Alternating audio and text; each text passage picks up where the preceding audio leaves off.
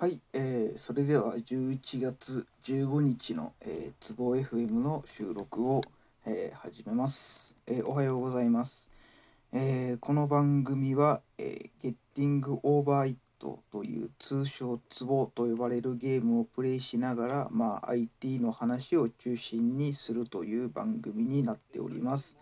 えー番組自体はツボが途中でクリアできたらその時点で終了しますしまあできなくても10分ぐらいの切りのいい時間で、えー終わります。でツボを実際にプレイしますよっていう、え形で、えーとプレイしている動画そのものは、え YouTube の方で公開しております。えー、Twitter の方に、えーそれらのリンクを一緒に貼りますので興味のある方は概要欄にある Twitter のえー ID をご覧ください。ということで、えー今日のテーマとしてはせっかく、えー、と Apple が、えー新しい Mac とかの話を、えー発表をしたのでそれに関する話を、えーしたいと思います。えー Apple が、えー今回 MacOS の、えー新しい、えーバージョンやら、えーハードウェアの発表をしました。えーっと、まあ、主な特徴としては、えーついにチップセットがインテル製から、えーっと自社の、えーチップになったのかな？M1 っていうものに、え変わったっていうところで結構、え大きな違いかなと思っております。であとはまあ OS が新しくなって、まあ、デザインとかがいろいろ変わりましたよっていう発表ではありましたね。でちなみに個人的な意見として個人的にその OS、MacOS のアップデート、えーいつするかっていうところなんですが、まあ、Twitter でも語ったんですけど、基本的に、えー、と自分の指針としては、えーまあ、その新しい Mac 買ったとか、Mac 修理したとかにこう OS がアップデートされてるのはしょうがないので、えーいいんですが、えー、と基本的にこう既存の Mac Mac 機器の、えー MacOS かパソコンの MacOS の、えーアップデートをやるのは基本的にリリースされてから、えー半年後っていう風にルールを決めております。これは何でかっていうと、まあ、単純に、まあ、OS 自体がどうこうというよりも、えっ、と、まあ、今使っている Mac 関係の PC では開発とかに使っているので、開発関係のこうツールが、えー OS アップデートすることによって不具合が起きたりしてするケースっていうのがぜあのゼロではないので、まあ、その辺のリスクを考えると、まあ、少なくとも、まあ、大体そのなんだろうえっ、とよっぽどこうマイナーなアプリとかは使っツールとかアプリは使ってないんですけどないので、まあ、大体半年ぐらい経てば、えー、ともし対応今対応できてないものであっても、半年後にはちゃんと対応が済んでいるだろうという、えー認識のもとでこう半年後にアップデートするっていう判断で、えー指針を決めております。まあ、本当にこういうのって結構ただのユーザーの方から一般ユーザーの方からするとまあ本当にその新しい OS が出たタイミングで対応できてないのかっていうふうに思う方はすごくいるんですよね。その気持ちはすごくわかりますね。も正直なこと言うと、まあこう、自分が例えばこうアプリの開発者なので、その、まあ、主に Android とかですけど、Android ですけど、まあ、iOS とか Android とかにも限らず、こう新しいアップデートが発表されたときに、本当にその、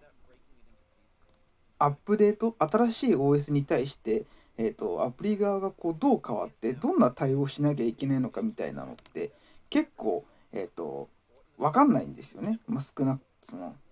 もし一応そのベータの版とかっていうのは開発者向けに提供されているのでまあ本当にそれを使って、まあ、基本動作確認していって、えーやればいいんですけどやっぱりそういうのってまず一番は、えー、とベータの OS を入れる機器があるかというかそのベータ版の、えー、と機材をベータ版が入った、えー動作検証端末とか動作動作検証する機器の、えーが用意できる余裕があるかっていうところからまず入っていって結構そこってやっぱりどうしても、えっ、と、大きい会小さい会社とかになってくると結構そこって用意しづらいんですよね。あの、なんだろう、その、今の既存の検証端末ですら全て用意しきれないのに、えっ、と、未来のそのベータ版の端末までやっぱりその用意できてないケースっていうのはすごく多いのでどうしてもこう対応が後手後手にならざるを得ない。本当にその確かに今後のことを考えたら新しい OS とかの対応しないといけないし当然そのユーザーが増えていくのは間違いないのでやらなきゃいけないんですけれどだからといってじゃあ今の既存の OS の、えーと、不具合があった時とかの検証を、えー、おろそかにはできないし、えーと、捨てることもできないのでやっぱりこう優先度的に考えるとどうしても新しい OS に対する対応っていうのは、えーと、その時まで待って、まあ、それが実際出ました。で出てきて何かしら不具合があった時にクラッシュレポート見て初めて対応するしかないっていう、まあ、本当にあの後ろ向きな感じなんですけどそうせざるを得ないところってのはすごく多いなと思っているので。本当にそれって、え、ー、と、事前に準備とか確認とか、本当にそのツール系とかなんかそうですけど、あの、本当にすごいしっかりとした、え、ー、と、機能が多いやつなんかは、もう当然その、ベータ版に対して、えーと、全部の機能がちゃんと動くかっていうテストもしないといけないのでそれを考えるとすごい、えーと、時間もかかるし、えーとそれをチェックするための人手もかかるということを考えてくるとどうしてもやっぱりこうある程度後手後手の対応になっちゃってまあ本当にこういう言い方はあれなんですけどユーザーさん一般ユーザーの方々に実際使ってもらって、えーと、おかしな動きを見つけてもらうしかないっていうケースは全然あるんですよね。すごくそこってあんまりこうユーザーファーまあユーザーのことが意識あのユーザーに対して優しくはないんですけど、まあ、本当に現状の自分たちのデベロッパーとしてのえーと、希望感とかからすると結局そうせざるを得ないケースがあるので、まあ、何が言いたいかっていうと、まあ、そういうふうにあのいきなり事前に全部完全対応するっていうケースが、えーと、すごく、えー、取れないケースってすごくありえるしそういう環境っていうのが結構どうしてもこう開発者になっていく開発者というか、えーとそこに携わってる仕事していると結構そういうのがあり得る環境っていうのが結構安易に想像できるのでやっぱりこう自分にはこう新しい OS のアップデート来た時にすぐ対応できてないっていうことに関して、えーと、どうしてもこう厳しくなんでしてないの？みたいなことは言えないですよね。もうなんかどうしても動揺してしまうところがあるのでまあ頑張って対応していこうなっていう感じでいつも思ってしまいますね。まあ、それが本当に半年経ってもまだ治ってなかったりしたらもう当然半年というか個人的にはもう3かですね4四半期ぐらいですね3ヶ月ぐらい経っても未だに治ってなかったらえさすがにちょっとまずくないとは思うんですけど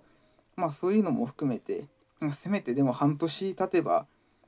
えーと、ユーザーなんかも新しい OS にアップデートしてるユーザーいっぱい増えてるはずなんでまあそこに向けて対応が終わってればいいだろうなっていうふうに僕はいつも、えー、考えておりますっていう感じですね。なんでまあ自分がやってるアプリも結構その、まあ、なるべくえっ、ー、と持ってる検証端末あるので一部は、えー、Android 最新版にして軽く動作チェックはしたりはしてますけどまあ本当にそういうのっていろいろと余裕があるところとか、まあ、あの実際のアプリの規模に対して、えー、余裕が持てるケースじゃないとできないことだと思ってるので逆に個人的にはそのもし不具合がなかったらまあ全然話は違うんですけどあのなんだろうえっ、ー、ともし不具合があってかつでもそれを、えー、逆にえっ、ー、と OS のアップデートのタイミングで対応が終わっているっていうことができてるところはもう逆に褒めてあげてほしいなって僕は私はいつも思いますね。本当にそこってすごく、えーと、頑張ってらっしゃるところだと思ってるのではいというわけで、えっ、と、10分経ちまして、ちょうど実はツボの方もですね、ほぼほぼ、えーこのタイミングで、えー、とクリアできましたので、えー今日のところは、えーここで終了したいなと思っております。えーご視聴ありがとうございました。